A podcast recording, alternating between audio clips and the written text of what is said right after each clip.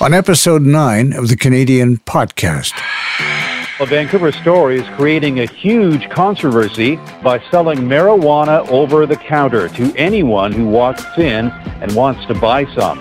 Both the Vancouver Police and City Hall say they do not know what was going on at the shop.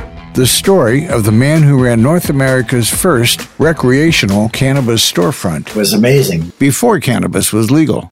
Don Briere. There was TV antenna vans all over the place because it was out for nine days. They had police on the roof watching it.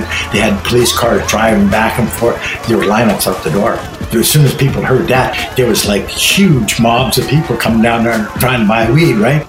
Plus, who gets to make the decisions about cannabis policy in Canada? the representation that was at the table in the run up to legalization, I don't think particularly accurately reflected the reality of the Canadian cannabis sector.